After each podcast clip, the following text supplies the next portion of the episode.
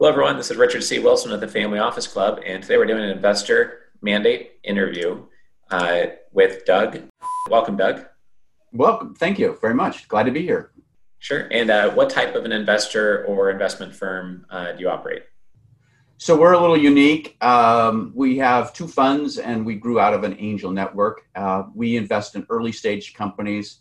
The thing that makes us a little unique is that we invest exclusively, never any exception, in companies led by military vets. So Army, cool. Navy, Air Force, Marines. We like those guys and women. And we're all about the leadership and the character, the grit, the determination of our entrepreneurs. I know a lot of people talk about the management's their key issue, but for us, it is the, is the key issue. And that's our exclusive investment criteria. Yeah, that's cool. I've got a... Um... joint venture agreement, like a ten to fifteen million dollar deal we're negotiating with a uh, vet run investment firm now. And I like his operational excellence that he has there. I can tell he has that because he's ex-military in part, and he only hires uh, veterans.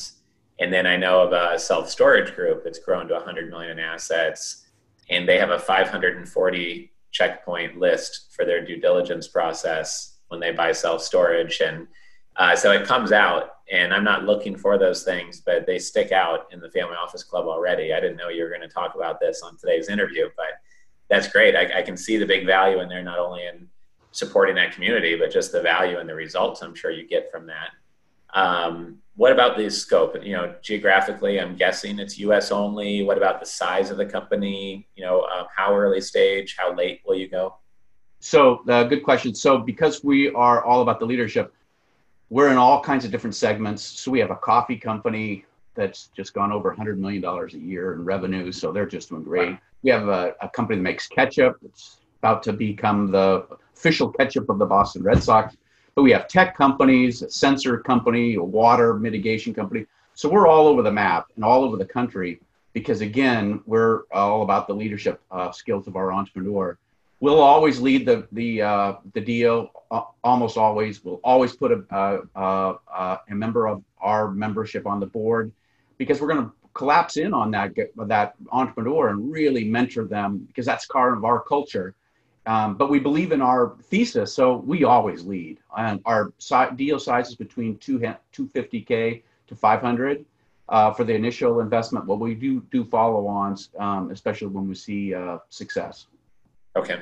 Yeah, it makes sense. So in your case, it's so focused on the leadership. Maybe the better question is the track record or size of the leadership team. Like, for example, will you back a single person with an idea, or they need a full team? And also, will you back a first-time entrepreneur who has no education, no experience running a business, no experience as a C E O, president, head of sales even? I guess, what's the scope on the leadership thing, since you guys are obsessed with that? that piece of uh, the puzzle? So all of our, uh, great question, all of our entrepreneurs have had success in leadership. So we, uh, we do, our due diligence is really fast and thorough, but it's on that person, right? So because the company is a startup, our experience is that there's not a whole lot there on an early stage startup. There's not a whole lot of financials you can dig into for, you know, quarter to quarter growth. So we put all of our effort, most of our effort, on really digging into the leadership skills. How did that person perform when they were uh, deployed somewhere? Most of our uh, entrepreneurs were combat vets, so there's a real record on how they, what they did when it was uh, when it was difficult, when things were hard, when things went the wrong way. And boy, has that paid off. And when COVID happened, our our uh, entrepreneurs across the board really shined. This, we've never had the explosive growth in our companies that we've had over the last three months. I am, maybe some of it's luck, but I think a lot of it is because our entrepreneurs are just, they're programmed to, to uh, with the grit and the determination to find a way out of the situation that they're in. Right, right, yeah. I've definitely seen that those companies that doubled down on energy and taking high action when things were starting to go wrong for them have been rewarded outsized compared to those who are just very careful and trying to weather the storm by not doing anything. I think those people have really gotten damaged during this. And some, like you said, they were just either in a bad, bad space or they're unlucky and they got crushed despite being great leaders. I'm sure there's many of those as well that might be listening to this, but um, yeah, I appreciate those comments. Um, Any other things that you want to, we have such a unique space that you're focused on.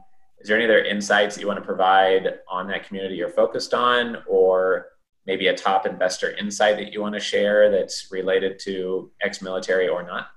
So, um, yeah, I mean, I, I the the interesting thing that we found, we, we're unique in that we have a dedicated deal flow, so it all comes to us because, well, I've heard you say this in the past of how, who do you want to be a hero to? And, you know, if you pick your sandbox and you are good at that sandbox, it, that there's just natural uh, benefits that flow from that. I mean, in our case, you know, I'm an ex-military guy myself, and a lot of our investors are, so we have an affinity for this. Um, but boy, there's just benefits that come from that. And, and and then now we're we're as we see growth, we're seeing that our ability to go into other um, attract other investors is really growing, and it's really a function that only one percent of the population in the United States has ever served on active duty. A lot of Americans just don't know how good their military vets are. And these, I mean, I graduated from West Point in seventy-nine. These young men and women are graduating today are so much better than I was. They, they you know, they, I couldn't make the waiting list to be on the waiting list. And and these young men and women today are just phenomenal. So it, it's, uh, I, and I think any investor could find that same sort of thing. But you got to, you know, you got to find your sandbox that you feel passionate about. Right, right. Yeah, no, for sure. Totally agree. Um, just before this, I was on the, the Zoom call here with Vanessa on our team. We were planning out our live workshops for the next five months. And we're going to be going over, for those who haven't watched those, you know, um, three to four hours worth of content that's different for each of those workshops. And we're going to talk about picking your sandbox and where to dig in so you get better deal flow and natural investor flow, et cetera. So I appreciate you bringing that up. Um, Great. Well, any last insights before we run out the interview? Um, so we want to try to keep this relatively short, but I'm sure we could talk for a long time about this. But any, any last comments you'd like to make? Well, I would just say, uh, again, you, the sandbox thing issue is a really important one. I, I think that I think America's a great country with unbelievable uh, people and talent all over the place. I think the biggest sadness I see is that a lot of the investment is, seems to be narrowly focused in one, one or two regions and on just tech or growth companies. Wow, this is, we're such a diverse, wonderful country. You can find talent and wonderful companies all over the place. And I would just encourage people to do their own thing and not try to just mimic the success that somebody, some other group has had.